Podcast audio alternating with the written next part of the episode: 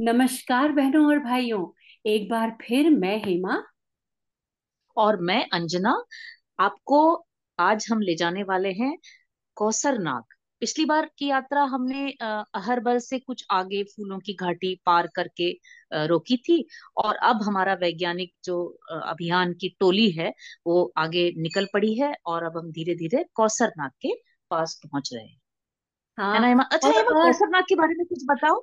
हाँ और इनफैक्ट कौसरनाग ही तो इस अभियान का डेस्टिनेशन है जहाँ ये काफ़ी सारे एक्सपेरिमेंट्स करने वाले हैं किरणों की खोज में। तो जैसा हाँ तो कौसर नाग के बारे में मैंने देखा तो नाम तो काफ़ी ऐसे सुना हुआ है कश्मीर के यू नो जो वेरियस डेस्टिनेशन हैं पर इसके बारे में ज़्यादा कुछ जानकारी नहीं थी। तो इस अभियान के चलते कुछ खोज खोजबीन हमने भी की।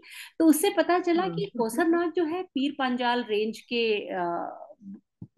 नीचे एक झील है क्लियर झील हाई ऑल्टीट्यूड लेक और इसका जो रेफरेंस है प्राचीन पाँच हज़ार साल पहले ऋग्वेद में तक इसका मेंशन है। इसका ये एक और नाम से जानी जाती है विष्णुपाद।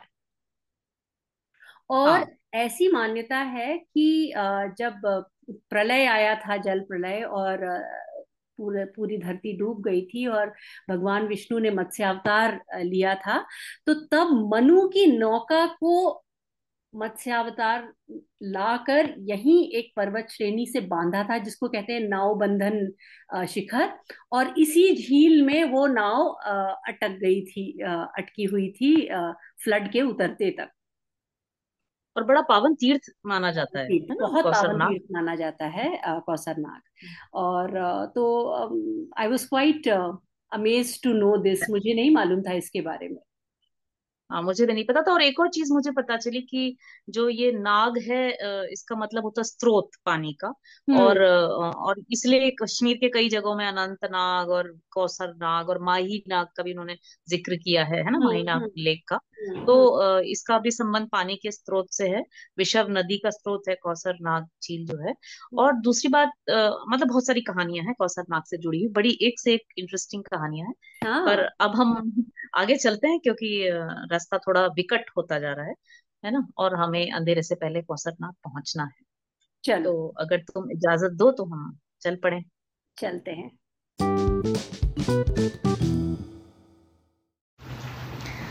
एक खुली जगह पास में नदी उस पार चढ़ाई के ऊपर जंगल के सिरे पर एक छोटा सा बंगला। यह कुंगवतन है। बंगले का परमिट हमने नहीं लिया था, वह उन दिनों के लिए किसी विभागीय अफसर के लिए रिज़र्व था। नदी के इस पार ही शहतीरों का एक बाड़ा था, जिसके सिरे पर एक काठ घर भी था। दिन छिपने को था थोड़ी थोड़ी बूंदें भी पड़ रही थीं। सामान के घोड़े पीछे थे। हम लोगों ने उस काठघर में ही शरण ली। आग जलाकर बैठ गए। घोड़े वाला अपनी छोटी बाल्टी मांझ कर कहीं से दो सेर दूध ले आया। मालूम हुआ कि आसपास खाना बदोश गुजर बसते हैं और दूध की इधर बहुत सुविधा है। हमने उस समय दो आने शेर लिया, किंतु बाद में रुपए का बारह शेर तक मिलता रहा। थोड़ी देर में सामान भी आ गया। एक तंबू खड़ा किया गया। रसोई काटघर में ही रही। सामान भी वहीं रख दिया गया और रहमत सोया भी वहीं। मैंने सूजी का हलवा बनाया। फल, दूध और हलवे का जलपान करके हम तीन जने टहलते हुए कल का कार्यक्रम निर्धारित करने लगे और छोटे जोशी पौधों की खोज में लग गए। रहमत ने रात को भुने आलू, पराठे, दूध में पकाए हुए सूखे सेब और कहवा देने का ऑर्डर पाकर अपना काम आरंभ कर ही दिया था। चारों ओर वन्य शांति थी। साँझ के बुझते आलोक में हरे चीड़ काले पड़ गए थे। हरा पानी उजला हो आया था। हरे पत्थरों पर फीकी लालिम दीप्ति खेल रही थी। एक सत्य के आलोक के फीके पड़ते ही कितनी माया मरीचिकाएँ उभर आई हैं और रंगीले प्रलोभन बिखेरने लगी हैं। किंतु प्रभात फिर होगा, आलोक फिर होगा, सब भौतिक सत्य फिर तादृशत्व पाकर खिलेंगे। हम जानते थे कि कल फिर वैसा ही दिन होगा। किंतु फिर भी साँझ की रंगीनी के साथ उदासी क्यों आती है? क्या इसलिए कि वह रंगीनी अपनी असारता का भी बोध लाती है? निशा के बाद उषा है, किंतु देख बुझता रवि का आलोक। आ करण हो, सहसकर सहसा मौन, ज्योति को देते विदा सशोक। कौसरनाग नदी के किनारे किनारे हल्की चढ़ाई चढ़ते हुए हम लोग कौसरनाग झील की ओर बढ़ने लगे। हल्की चढ़ाई में घोड़े को कष्ट तो नहीं होता, पर दौड़ाया भी नहीं जाता। जोशी द्वय भी हम लोगों के साथ ही साथ चल रहे थे। थोड़ी देर में घोड़े की चाल से ऊब कर वे भी पैदल चलने लगे। कुंगवतन की ऊंचाई लगभग साढ़े आठ हज़ार फुट है। दोपहर तक हम लोग एक हज़ार फुट और चढ़ गए थे। चीड़ों ने पहले भूर्ज और फिर छोटे छोटे वृक्षों को स्थान दे दिया था। अब निरी झाड़ियाँ बनने लगीं और सामने खुली घास के प्रसार दिखने लगे। बहुत बिरली, गाव जबान और जूनियर की झाड़ियाँ और घास में जहाँ तहाँ नाना प्रकार की गंध औषध, गंध औषधियाँ, जिनके खाने से यहाँ गुजरों की गायें अजवाइन सा महकने वाला दूध देती हैं। मैंने जोशी जी से कहा, यहाँ से तो घोड़े हमारे हैं ना? उन्होंने कुछ आना कानी करते हुए कहा, नहीं, यह आधा मील हम दौड़ा लें, फिर। तय हुआ कि सामने जो नाला दिख रहा है, वह जहाँ कोसर नाग नदी में मिलता है, वहाँ पर वे घोड़े हमें दे देंगे। वहाँ तक दोनों घोड़े दौड़ाते ले गए। हम लोग घोड़े पर सवार हुए। अब पूरा काफिला साथ ही साथ था। सामान कुछ पहले चला था अवश्य, पर हम लोगों ने उसे जा पकड़ा था और फिर साथ चले थे। घोड़े वाले ने कहा, यह नाला पार करना होगा। हमने घोड़े नदी में डाल दिए। धीरे धीरे पैर जमाते हुए वे आगे बढ़े। जहाँ स्रोत तेज था, वहाँ रुक गए। फिर थोड़ी पुचकार के बाद आगे बढ़े और क्रमशः पार हो गए। नाला खासा गहरा था। बीच धार में हम लोगों ने पैर उठा लिए थे, पर जल रिकाब के ऊपर तक आ गया था। पार जाकर हमने हंसना शुरू किया। जोशी द्वय अभी देख रहे थे। हमारे हंसने से चिढ़कर छोटे जोशी ने जूते मोजे उतार कर पतलून के पहुँचे चढ़ाना शुरू कर दिया। बड़े जोशी जी ब्रीचेस पहने थे, उसे चढ़ाया न जा सकता था। छोटे जोशी भी लड़खड़ाते हुए जांघों तक भीग कर पार आ गए। कोट की आस्तीन और पैंट के पहुँचे काफ़ी भीग गए थे। घोड़े वालों ने भी भाप लिया कि कुछ बात है। एक ने बड़े जोशी जी से कहा, कुछ फ़िक्र नहीं हुजूर हम आपको कंधे पर बिठा कर ले जाएँगे। जोशी जी ने झल्ला कर कहा, नहीं, हम अपने आप जाएँगे। थोड़ी देर बाद, थोड़ी देर शायद वह ब्रीचेस उतारने पर विचार करते रहे। इस बीच गुरुजी ने अपना घोड़ा वापस उस पार भेज दिया। घोड़े वाला पानी में उतरकर उसे खींच ले आया। जोशी जी सवार हुए। घोड़े वाला लगाम पकड़े खींच कर ले चला। किंतु पानी के बीच में जब घोड़ा थमा, तब लगाम के बगैर बैठने के अनभ्यस्त जोशी जी ने अपनी डावा डोल स्थिति से घबरा कर लगाम घोड़े वाले से ले ली और डपट कर कहा, तुम जाओ, हम अपने आप ले आएँगे। घोड़ा वाला चला गया। घोड़ा वहीं खड़ा, तेज पानी को घूर रहा था। जोशी जी ने अधीर होकर पेट में एड़ दी। घोड़ा कुछ बिदका। फिर गुस्से से सिर झटक कर ज्यो का त्यों हो गया। अब की बार जोशी जी ने ज़ोर से एड़ दी, लगाम को भी झटक दिया। घोड़े ने गर्दन मोड़कर एक तरफ़ जोशी जी की टांग पकड़ने की कोशिश की और साथ ही पानी में बैठ गया। जोशी जी की टांगें जूता, ब्रीचेस समेत जांग तक भीग गई। घोड़े वाले ने लौटकर रासें पकड़ी, खींचकर घोड़े को उठाया और पार ले गया। जोशी जी ने जूते खोलकर और ब्रीचेस की टांगे दाब कर पानी निकाला, जूते फिर पहने। बर्फ़ सा ठंडा पानी था। जांग तक भीगी ब्रीचेस की नमी धीरे धीरे ऊपर चढ़ रही थी। जोशी जी ठंड से काँप रहे थे। गुरुजी ने सहानुभूति पूर्वक चॉकलेट का पैकेट निकालकर उन्हें दिया। थर्मस में थोड़ी चाय ली गई थी, वह भी पिलाई। हम लोग फिर आगे बढ़े और दो एक नाले पार किए। कोसरनाग नदी भी एकाधिक बार पार की।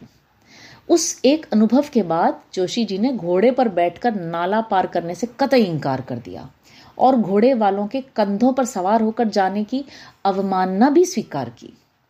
कुछ आगे सपाट दलदली भूमि में दो ताल मिले। बड़े का नाम माही नाग है। इन्हीं के पास शुपिया से आने वाला एक रास्ता हमारे पथ में मिल गया। कुछ आगे जाकर यह रास्ता अलग होकर गुगुमारा गली जाता है। वहाँ से पांजाल श्रेणी के पार भी जाया जा सकता है। हम कुंग वतन न जाकर शुपिया से यहाँ तक इस राह भी आ सकते थे। पर यह अपेक्षतया लंबा रास्ता है। हमने दुर्गमता की परवाह न कर छोटा रास्ता पकड़ा था। थोड़ी देर और रास्ते से चलकर हम कोसर नाग की अंतिम ढांटी चढ़ाई के चरण में आ गए। यहाँ से आगे पथ नहीं था। ध्येय था ऊँचा चढ़ना।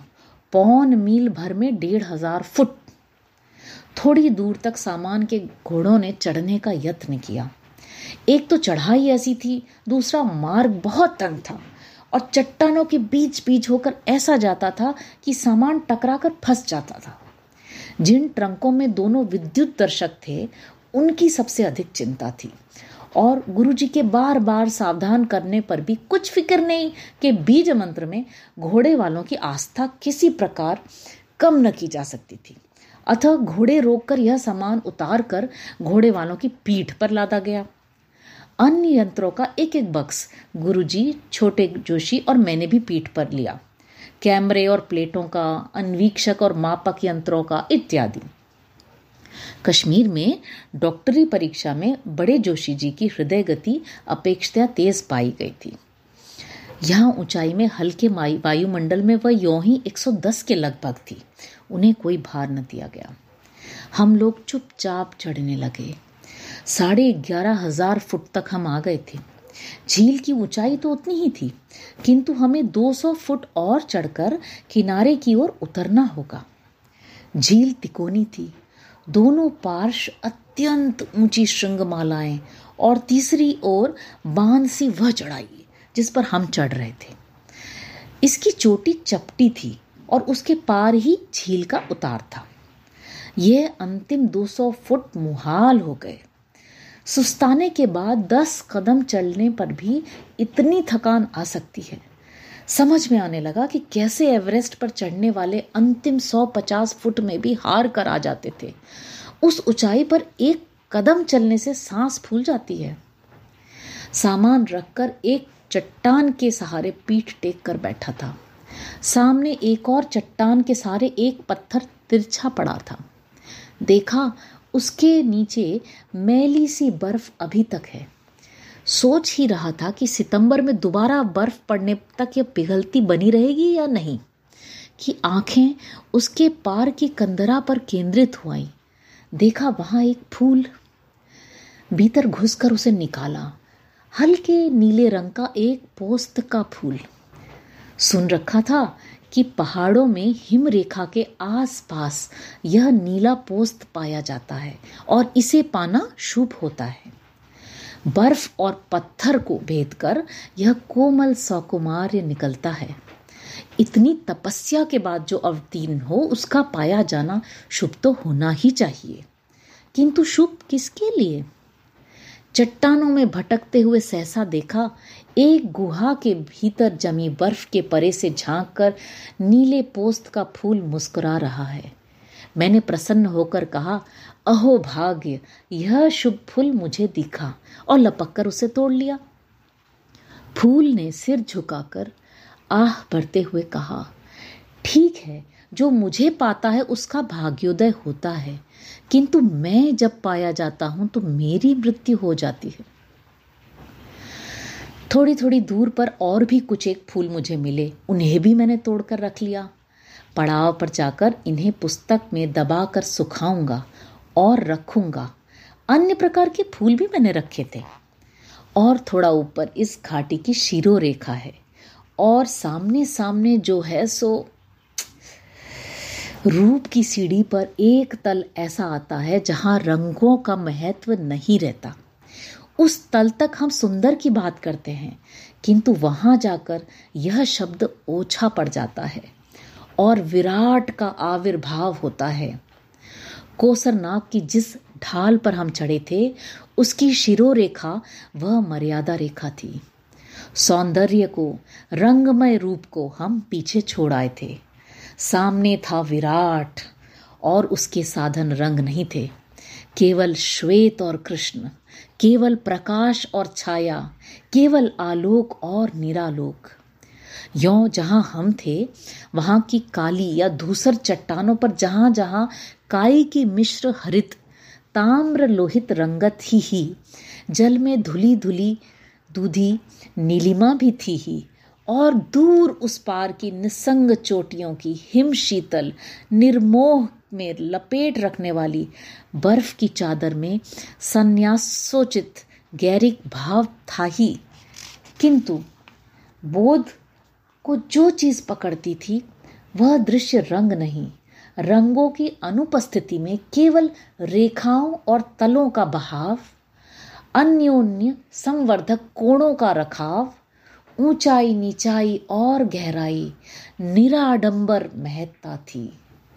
जिस तरफ़ हम थे, उधर जहाँ तहां गलियों में और चट्टानों की आड़ में बर्फ़ जमी हुई थी। झील में भी नवनीत के बहुत बड़े बड़े गोलों सी बर्फ़ की चट्टानें तिर रही थीं।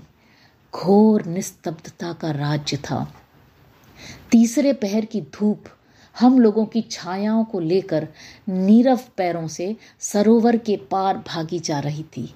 और मानो उसके भागने के पथ सी एक हल्की लहराती, लहरीली रेखा झील की लंबान को मापती हुई पार के हिमस्रोत के पदमूल में खो गई थी। झील के उतार पर एक खुली जगह हम लोगों ने पूर्वानुमुख शिविर डाला। इस स्थान के सामने एक बड़ी चट्टान चपटी बिछी हुई थी और उसी से लगकर एक चिकनी तिरछी चट्टान थी।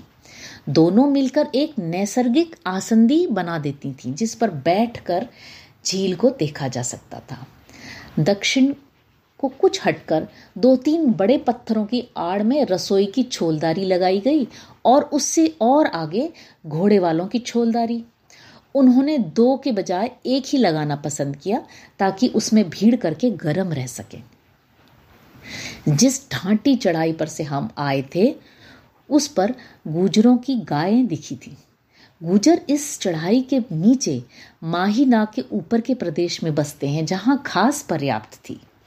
छोटे छोटे पत्थरों की तीन फुट बाड़ा सा बनाकर उस पर चपटे पत्थर की छत, यही उनका घर था, जिसमें झुककर घुसा जा सकता था और घुसकर लेटा जा सकता था या कष्टपूर्वक बैठा जा सकता था। इन्हीं गुजरों से दूध की व्यवस्था कर ली गई। ईंधन सब हम लाए थे और अनंतर तीसरे दिन जाकर कुंग वतन से दो तीन घोड़े वाले गुजारे लायक लकड़ी ले आते थे। कुंग वतन से ऊपर तो काट था ही नहीं। भोजन हम लोगों का ऋषियों का सा था। सूखे खट्टे सेब और आलू की तरकारी, दाल, पूरी या पराठे और छह सेर दूध की खीर, यह दोपहर का भोजन था। रात को कुछ फल मेवे, टोस्ट मक्खन मधु और दूध या कोको। खीर को हम प्राय सवेरे ही तैयार करके बर्फ़ में दबा छोड़ते और खाने के समय निकालते। गुरुजी खाना खाने बैठते तो प्राय कहते, तुम इसे सात्विक भोजन कहते हो? यह तो राजाओं का खाना है। किंतु खाना उन्हें रुचता और जब बाहर की वह पत्थर की बेंच पर परोसा जाता, तब उन्हें खाने का समय हो गए होने की याद भी न दिलानी पड़ती। इसीलिए जब अभियान से लौटकर उन्हें पुनः गुरु पत्नी के हवाले किया, तब उनका वज़न दस पाउंड अधिक ही निकला। यूँ कुछ और अधिक निकलता, लेकिन बढ़कर वह फिर पाँच सात पाउंड घट गया था। कैसे? इसका उल्लेख यथास्थान होगा। हम लोगों की दिनचर्या भी सीधी थी। दिन रात दो दो घंटे हम लोग किरमिस की नौका में झील पर जाकर अपने विद्युत दर्शक की गहराई बदल देते थे। आठ घंटे बाद विद्युत दर्शक को निकालकर, उसमें से फ़िल्म निकालकर दूसरी फ़िल्म लगा देते थे। गुरुजी प्रत्येक बार जाते थे। मैं और बड़े जोशी जी बारी बारी से उनके साथ, छोटे जोशी जी को इससे मुक्ति थी। किंतु यहाँ पर कॉस्मिक किरणों के विषय में कुछ परिचयात्मक विवरण देना उचित होगा। सन 1815 में रॉन्टजन द्वारा क्ष किरणों एक्स रेज की खोज भौतिक विज्ञान के इतिहास में एक महान घटना हुई, क्योंकि इससे उस नई विचार परंपरा का आरंभ हुआ, जिसने पदार्थ की अंतररचना के विषय में वैज्ञानिकों की धारणाओं को आमूल बदल दिया। अगले कुछ वर्षों में ही रेडियम धर्मिता और रेडियम धातु का पता लगा और फिर विकीर्ण शक्ति में अल्फ़ा, बीटा और गामा किरणों का पृथक्करण हुआ। अंग्रेज़ वैज्ञानिक विल्सन ने जब अपने कृत्रिम मेघमंडल के द्वारा इलेक्ट्रॉन को देखना और उनके चित्र लेना संभव कर दिया, तब यह देखा गया कि कुछ ऐसे भी विद्युत कण हैं जो साधारण इलेक्ट्रॉन से सर्वथा भिन्न आचरण करते हैं और कहीं अधिक शक्ति तथा भेदकता रखते हैं। विल्सन का अनुमान था कि ये कण ऊपर वायुमंडल से आते हैं। ऐसा ही प्रभाव अन्य अन्वेषकों ने भी विद्युत दर्शकों पर लक्ष्य किया था और उन्होंने अनुमान किया था कि ये किरणें पृथ्वी की ऊपरी पपड़ी से ही विकीर्ण होती हैं। संभवतः उसमें पाए जाने वाले रेडियम धर्मी यूरेनियम से। किंतु 1909 में स्विट्जरलैंड में गेकल ने और अनंतर हैस और कोल हार्स्टर ने सिद्ध किया कि ये किरणें पृथ्वी तल की अपेक्षा ऊंचाई पर वायुमंडल में अधिक सक्रिय होती हैं और गुब्बारे में ऊपर भेजे हुए विद्युत दर्शक में आविष्ट विद्युत को अधिक विसर्जित कर देती हैं। इन किरणों इन किरणों को उच्च तलीय किरण अथवा कॉस्मिक कॉस्मिक विश्वमंडल की किरणों की अभिधा दी गई। स्विट्जरलैंड के प्रोफेसर आगुस्त पिकार की गुब्बारे में 10 मील बावन हज़ार फुट ऊँची उड़ान के लिए साहसिक कार्य ने दुनिया को चकित कर दिया था। वह मुख्यतः इन्हीं किरणों के लिए हुई थी। अमेरिकी वैज्ञानिक आर ए मिलिकन, जो कि अनंतर नोबेल पुरस्कार विजेता रहे, ने इन किरणों का अध्ययन आरंभ किया। उन्होंने इन किरणों की तीव्रता का मापन भी किया। पृथ्वी के वायुमंडल में इतनी भेदक और शक्तिशाली किरणें उत्पन्न करने वाली किसी क्रिया, विधि या घटना की अनुपस्थिति में मिलिकन ने निष्कर्ष निकाला कि ये किरणें पृथ्वी के वायुमंडल की चरम सीमा के भी बाहर से आती हैं। उससे पहले यह एक धारणा थी कि ये किरणें हमारे वायुमंडल के बाहरी स्तरों में कहीं उत्पन्न होती हैं। जिस समय हमारा अभियान कोसर कोसरनाग गया, उस समय कॉस्मिक किरण संबंधित ज्ञान की यही अवस्था थी।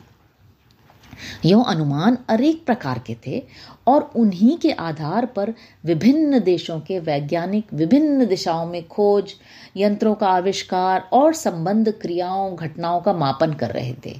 अमेरिका में मिलिकन और कॉम्पटन यूरोप में पिकार बंधु और अन्य वैज्ञानिक, इंग्लैंड में ब्लैकेट, विशेष रूप से इन किरणों की खोज में दत्तचित्त थे। यह जाना चुका, जाना जा चुका था कि कॉस्मिक किरणों का विकिरण दिन और रात में समान होता है, जिससे सिद्ध होता था कि सूर्य से उनका संबंध नहीं है। और यह भी लक्षित हुआ था कि पृथ्वी के चुंबकत्व का उन पर प्रभाव पड़ता है, जिससे भूमध्य में किरणों का आपतन न्यूनतम होता है और बढ़ते हुए उन्नतांश के साथ बढ़ता जाता है। क्ले 1927 किंतु क्या इन किरणों को नियंत्रित किया जा सकता है? क्या इनके द्वारा मशीनें चलाई जा सकती हैं? और इस प्रकार चिरंतर गतिशीलता की ग्रंथि खोली जा सकती है। इन किरणों का शरीर तंतुओं के निर्माण, वार्धक्य, क्षय पर क्या प्रभाव पड़ता है? क्या उसे वश में किया जा सकता है? क्या इन किरणों का चिकित्सिक उपयोग हो सकता है? अथवा कैंसर के इलाज में क्या इनकी वैद्युतिक शक्ति का मारक उपयोग है? आग लगाने, विमान गिराने, जहाज़ उड़ाने में? ये सब प्रश्न वैज्ञानिकों को उत्सुक कर रहे थे। शुद्ध विज्ञान के क्षेत्र में यह प्रश्न भी कौतूहलवर्धक था कि इन किरणों से पदार्थ की अंत रचना पर ऊर्जा और पदार्थ के संबंध पर क्या प्रभाव पड़ता है? किरणें तरंगों में चलती हैं। किरणों की गति पृथक हो सकती है, तरंगों की लंबाई अलग हो सकती है, आवृत्ति और अनावृत्ति फ्रीक्वेंसी भी। एक ही गति से चलने वाली दो किरणें में एक की तरंगे लंबी हो और एक की छोटी तो स्पष्ट है कि लंबी तरंग की फ्रीक्वेंसी कम होगी और छोटी की अधिक। जैसे एक सी चाल चलने वाले दो व्यक्तियों में जो छोटे डग रखेगा, उसे अधिक डग चलने होंगे। इसे यो कहें कि लंबाई और फ्रीक्वेंसी में विपरीत आनुपातिकता है। ध्वनि की किरणें या लहरें लंबी होती हैं। उनका स्वभाव भी भिन्न है, उनकी गति भी कम होती है। प्रकाश की गति रखने वाली किरणों में ताप की किरणें या लहरें लंबी होती हैं और उनकी फ्रीक्वेंसी कम होती है। अनुक्रम में इसके बाद दृश्य किरणों से नीचे इन्फ्रारेड अर्थात लाल से नीचे लंबी या कम फ्रीक्वेंसी की किरणें आती हैं। ये चक्षु से नहीं देखती, किंतु इनके सहारे प्राकृतिक दृश्यों के फ़ोटो लिए जाते हैं। यथा धुंध कोहरे में। फिर क्रमशः दृश्य आलोक के रंग, लाल, नारंगी, पीला, हरा, नीला, बैंगनी। फिर दृश्य किरणों से ऊपर की अल्ट्रावायलेट अर्थात बैंगनी से अधिक फ्रीक्वेंसी वाली किरणें। इसके बाद रोंटजन या एक्स किरणें फिर गामा किरणें और सबसे अंत में कॉस्मिक किरणें। एक बात और है, जिस तरंग की लंबाई जितनी कम और फ्रीक्वेंसी जितनी अधिक होगी, उसकी भेदकता भी उतनी अधिक होगी। अर्थात फ्रीक्वेंसी और भेदकता में सीधी आनुपातिकता है। लंबाई और भेदकता में विपरीत आनुपातिकता इससे परिणाम यह निकला कि यदि हम दो प्रकार की किरणों में से एक की लंबाई और फ्रीक्वेंसी जानते हों तो दूसरी के साथ उसकी भेदकता की तुलना करके दूसरी की लंबाई और फ्रीक्वेंसी का अनुमान कर सकते हैं। और इसी प्रकार की तुलना द्वारा उससे उत्पन्न, उसे उत्पन्न करने वाली वैद्युतिक ऊर्जा का भी। कॉस्मिक किरणों के अध्ययन में यह बात महत्व रखती थी। हम लोग इसी भेदकता का अध्ययन कर रहे थे। विद्युत दर्शक के तारों को आविष्ट करके पानी के नीचे विभिन्न तलों पर रखकर देखते थे कि उसका आवेश किस गति से नष्ट होता है। क्वार्ट से खींचे हुए दो अत्यंत सूक्ष्म तार इसमें लगाए गए थे। शून्य वैक्यूम में बंद थे। समान वैद्युतिक आवेश से दोनों तार एक दूसरे को विकर्षित करते थे। और उनके बीच में फासला पड़ जाता था। तारों के नीचे एक बैटरी की बत्ती थी, ऊपर एक छोटी सी दरार, जिसमें से दोनों तारों की स्थिति देखी जा सकती थी। इससे ऊपर एक घड़ी में फ़ोटो की फ़िल्म लगाकर रखी जाती थी। घड़ी का संबंध बैटरी से था। प्रत्येक आठ मिनट में बल्ब जल जाता था और फ़िल्म पर तारों का फ़ोटो खिंच जाता था। दो घंटे बाद तल में परिवर्तन कर देते थे आठ घंटे की फ़िल्म निकाल कर धोकर, फिर अन्वीक्षक से तारों की दूरी और उसमें परिवर्तन की दर नाप लेते थे। फिर इसका ग्राफ बनाकर देखते थे कि किस गहराई पर, किस दर से आवेश नष्ट होता है। यह सन 1930 की बात है। उचित होगा कि उसके बाद अब तक की खोज का संक्षिप्त परिचय भी यहाँ दे दिया जाए। गुरुजी ने उसके बाद जावा के पास समुद्र तल में भी माप लिए थे। मैं तब जेल में था। चाहने पर और उनके जमानत पर छुड़ा लेने जाने का यत्न करने पर भी न जा सका। अब वह शिकागो में काम कर रहे हैं। अब भारत में इस विषय के प्रमुख अन्वेषक प्रोफेसर भाभा और मेरे ही कॉलेज के डॉक्टर गिल हैं। डॉक्टर गिल हिमालय में दो अभियान कराए और अब विमान द्वारा भूमध्य मेखला के ऊपर के वायुमंडल के अध्ययन में लगे हैं। प्रोफेसर आगुस्त पिकार एक पनडुब्बी बना रहे हैं, जिसमें बैठकर गिनी की खाड़ी में वह समुद्र तल के तीस हज़ार फुट नीचे जाकर किरणों का मापन करेंगे। उनके भाई जहाँ पिकार आकाश में और ऊँचा उड़ने की तैयारी कर रहे हैं। रूसी वैज्ञानिक जदानोव भी परमाणु पर कॉस्मिक किरणों के प्रकाश की खोज में लगे हैं और इसी के लिए उन्हें एक लाख रूबल का स्टालिन पुरस्कार मिला है। सन 1937 में प्रोफेसर ब्लैकेट ने सिद्ध किया कि कॉस्मिक किरणें मुख्यतया एक नए विद्युत आविष्ट अणु की धारा होती हैं, जो इलेक्ट्रॉन से 200 गुना भारी होती है और जिसे उन्होंने मीसन का नाम दिया। उनके प्रमाण से समुद्र तल पर आपतित किरणों से, किरणों में पिछहत्तर प्रतिशत मीसन होते हैं और शेषांश में इलेक्ट्रॉन, प्रोटॉन और गामा किरणें। ब्लैकेट ने अनुमान किया कि मीसन तब उत्पन्न होते हैं जब कॉस्मिक किरणें वायुमंडल के बाहरी स्तरों में परमाणु केंद्रकों पर आपतित होती हैं और केंद्रकों को भेद देती हैं। मिशन प्रभुत वैद्युतिक ऊर्जा लेकर भूमंडल पर गिरते हैं। इस ऊर्जा का पोटेंशियल 100 करोड़ वोल्ट से अधिक होता है और भेदकता इतनी कि जल के नीचे 3000 फुट गहरे तक उनका प्रभाव पहुँचता है। अब अनुमान किया जाता है कि मिशन ही परमाणु के केंद्र को बांधे रखता है और विस्फोटित होने से बचाता है। इससे केंद्रक के स्थायित्व का भी कारण समझ में आता है। किंतु इस प्रश्न का अभी तक कोई उत्तर नहीं मिला है कि कॉस्मिक किरणें आती कहाँ से हैं, उत्पन्न कैसे होती हैं, अर्थात किरणें अभी तक आकस्मिक ही हैं। आरंभ में जिसे कॉस्मिक किरण कहा गया था, वह वास्तव में उनसे उत्पन्न होने वाला द्वैतीयक प्रभाव ही था। एक अनुमान यह है कि कॉस्मिक किरणें आकाश गंगा के पार कहीं शून्य में उत्पन्न होती हैं।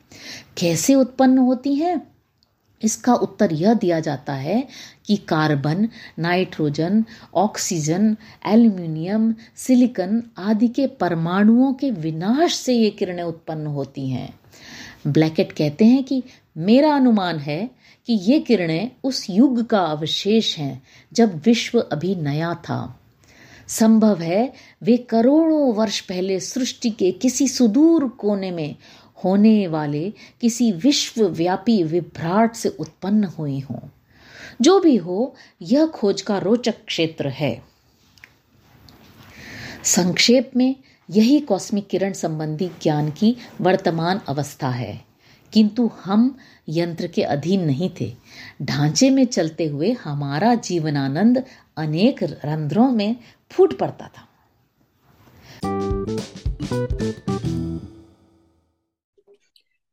सामने था विराट और उसके साधन रंग नहीं थे। केवल श्वेत और कृष्ण केवल प्रकाश और छाया केवल आलोक और निरालोक। अंजना कितनी सुंदर बात कही है अज्ञे जी ने यहाँ पर। आ, ऐसा हमारे साथ कई बार होता है कि प्रकृति का हम जो एक मेजेस्टिक रूप कई बार देखते हैं चाहे वो सागर तट पर हो या पर्वत श्रृंखला में या कहीं भी। और हमारे पास कहने के लिए शब्द नहीं होते हैं क्योंकि और जो बात इन्होंने आज कही है ना ये विराट सामने था विराट ये एक अनुभव जो है वो ही समझ सकता है जिसने इसे इसका अनुभव किया हो है ना? हम्म बिल्कुल मतलब सुंदर शब्द ओछा पड़ जाता है वो उन्होंने लिखा भी है कि शब्द ही नहीं मैं जबान पर आते कि क्या बोले है ना? हम्म। तो उतना सुंदर और black and white ekdam stark stark and, and it is beautiful which is i mean which is what people uh, when they go to the polar regions and whatever they say the beauty है ना that uh, ah. तो तो इसीलिए मतलब आपको अपना मुझे लगता है सुंदरता को हम लोग बहुत लिमिट कर लेते हैं बहुत सी चीज़ों से हमारे मापदंडों मापदंडों से बट सुंदरता तो हर आई मीन या it is beyond all that हाँ और ऐसी जगह जैसा उन्होंने जो वर्णन किया है ऐसी जगह जाकर अपने अपने अस्तित्व का छोटापन भी हम का भी एहसास हमें होता है कि हम हाँ. कितने छोटे हैं कितने तुच्छ हैं मतलब भव्यता जो प्रकृति की है उसके सामने हम कुछ भी नहीं है सही भले ही हम अपने आप को बहुत खन्ने खान समझते हैं अपने हाँ, सही बात है इन द बिगर पिक्चर हम वी आर नथिंग है ना Absolutely. तो ये भी एहसास होता है तो ये सब जो होता है ना बहुत ओवरवेलमिंग फीलिंग होती है जो उसका उन्होंने वर्णन किया है। बहुत सुंदर वर्णन किया है हाँ। खैर इसमें तो इन्होंने बहुत सारी बहुत सुंदर सुंदर बातें कही हैं। हाँ थोड़ा सा वो जो वैज्ञानिक जो टर्म फिजिक्स भौतिक शास्त्र की जो उन्होंने थोड़ी सी क्लास ली और वो भी हिंदी में तो वो भी एक अपना ही एक अनुभव था। आ, पर अंजना एक कन्फेशन करना चाहूँगी कि हालाँकि हिंदी आ, के जो टेक्निकल टर्म्स हैं मुझे इतने फेमिलियर नहीं थे पर उसके बावजूद जो इन्होंने यू नो समझाया। हाँ समझाया ना वो फ्रीक्वेंसी और वेवलेंथ वगैरह आज से पहले इतना अच्छा मुझे पहले नहीं समझ आया। हाँ और वो छोटे और बड़े आदमी का चलने का जो उन्होंने एग्ज़ाम्पल दिया ना तो वो वो पढ़कर मुझे तुम्हारे और मेरे चल साथ साथ चलने का मतलब विजुअल आ रहा था हाँ, बहुत अच्छे से समझाया उन्होंने। हाँ। और पता है ये अभी मैं देख रही थी ऐसी आउट ऑफ़ क्यूरियोसिटी कि कॉस्मिक रेस का आज क्या स्टेटस है? हम्म। तो अभी इसी अक्टूबर के पहले सप्ताह में ही ऐसा कुछ आया था नासा की वेबसाइट से कि हम्म। उनका जो फर्मी टेलीस्कोप है हम्म। उससे पता चला है कि कोई सुपरनोवा नंबर समथिंग है। हम्म। वहाँ से इसका इनका मतलब यहाँ वहाँ से प्रादुर्भाव है कॉस्मिक रेस का। तो ये मतलब खोज जो है सौ हम्म, साल से जो चल रही थी अभी अक्टूबर 2022 में ही इसका कुछ जानकारी मतलब कुछ प्रमाण मिले हैं। तो ये मतलब हाँ स्ट्रगल जो इन्होंने तो शुरू खोज अभी भी चल रही है? हाँ। अभी भी चल रही है चल रही हाँ। हाँ बिल्कुल। अच्छा मुझे वो भी लाइन बहुत अच्छी लगी जो उन्होंने शाम का डिस्क्रिप्शन किया है ना जहाँ तंबू लगाया था उन्होंने तो वो हाँ जो हाँ हाँ लिखा है। ना कि हम्म। साँझ की रंगीनी के साथ उदासी क्यों आती है? और ये होता है ना जब सनसेट होता है तो चारों तरफ़ लाल तो हो जाता है आसमान सुनहला हो जाता हम्म, है लेकिन एक अजीब सा गमी भी रहती है क्यों? हाँ होता तो है हमको भी डेफिनेटली तो वो थोड़े से हम लोग रिफ्लेक्टिव हो जाते हैं उस समय। रिफ्लेक्टिव हो जाते हैं। तो ये लिख रहे हैं ना कि रंगीनी अपनी असारता का भी बोध लाती है कि ये रंगीनी भी रुकेगी नहीं अंधेरे में तब्दील हो जाएगी। हम्म। तो ये भी मतलब हर चीज़ असार है हर चीज़। तो और और करण का भी जो एक नीले पोस्त का फूल ब्लू पॉपी जो उनको एक केव में हाँ वो तो बहुत ही सुंदर है बहुत ही सुंदर जो पार्ट हाँ, जो लिखा तो ना कि मैं उसका भाग्योदय तब होता है जब मेरी मृत्यु में तो उसका तो भाग्योदय होता है पाने वाले का लेकिन मेरी मृत्यु हो जाती है। पर क्या तो करें कॉन्ट्रडिक्शन मनुष्य का मन हाँ ही। ऐसे होता है कि हम कुछ भी सुंदर देखते हैं तो मन करता है उसको अक्वायर कर लें और उसको वैसे ही प्रिजर्व कर लें। एक्चुअली मैंने भी बहुत से बचपन में फूल तोड़ के किताबों में प्रेस करके जमाए हैं। खूब खूब। हाँ। हाँ हाँ। तुम्हें याद है विद्या के पत्ते विद्या के पेड़ के पत्ते याद है? हाँ हाँ मोर पंखी भी कहते थे उसको। आई मेरे हाँ ख्याल से वो ही बोलते नहीं मोर पंखी उसको तो पता दूसरे नहीं हर होते थे विद्या तो वो जो क्रिसमस ट्री टाइप जो उस जमाने में जिसको हम क्रिसमस ट्री कहते थे हाँ ना वो हाँ पता है बॉटल हाँ। ग्रीन गहरे हाँ। हरे कलर की पत्तियाँ होती हाँ थी। उसकी एक तो हर किताब में हम लगाते थे कि पढ़ने से विद्या पढ़ने से विद्या मिलेगी। आई नो सो मुझे हाँ उसकी बड़ी याद दिनों हम्म। विद्या पेड़ का मतलब बहुत दिनों बाद ज़िक्र हुआ हाँ। है जब उन्होंने वो हाँ। किताबों में फूल में उसको किताब में प्रेस करके रखूँगा तो मुझे यही सब बातें याद आई बचपन की। कई पुरानी किताबें खोलो ना जो बचपन की किताबें हैं हम्म जो हम्म। स्कूल में प्राइज वाइज में मिली थी तो हम्म। अभी तक तो उनको खोलो तो वाकई कभी कोई फूल टपक के गिर जाता है। ऐसा अभी भी चल रहे हैं वो हम्म सूखे हम्म। फूल जो रखे हुए किताबों के बीच में। नहीं नहीं तो और तब तो हम लोग टीचर्स के लिए याद है फूल घर से तोड़ के ले जाया करते थे हाँ टीचर जब आजकल जैसे बुके बने बनाए या गिफ्ट नहीं और एक कस्टमाइज मग्स और बिना ओकेजन के भी हम लोग जो हमारी फेवरेट टीचर है उनके लिए सुबह सुबह एक फूल लेके जाया करते थे है ना? हाँ हम्म, बिल्कुल। तो ये हम्म, अच्छा लगा मुझे ये वाला जो उनका वृतांत का पार्ट पढ़कर। हाँ और मतलब इनकी भाषा तो सुंदर था मुझे थोड़ा। मुझे बहुत पसंद है उन्होंने वो जो बर्फ़ के गोलों को नवनीत कहकर पुकारा तो इनकी ही भाषा बहुत ही सुंदर है पढ़ने में और सुनने दोनों में बहुत आनंद आता है और तुमने बहुत ही मज़े से पढ़ा वो जो जोशी लोगों का जो जो खलबली मच रही थी जोशी जी तो हर सब हाँ हाँ कंटिन्यूअसली जोशी लोग तो कलाकार ही है कुछ ना कुछ उनका हो ही रहा है मतलब चक्कर हाँ, है तो ना? बहुत बहुत आनंद लेकिन सुनो ना ये अगेय जी मुझे तो अगेय जी के स्पेक्ट्रम पे आश्चर्य होता है मतलब क्या मतलब वो थे ज्ञान की ज्ञान का खजाना है ना? ज्ञान का खजाना और उसको वो दूसरों के साथ इतनी सुंदर से बांट पाए ये एक बहुत बड़ी बात है हाँ।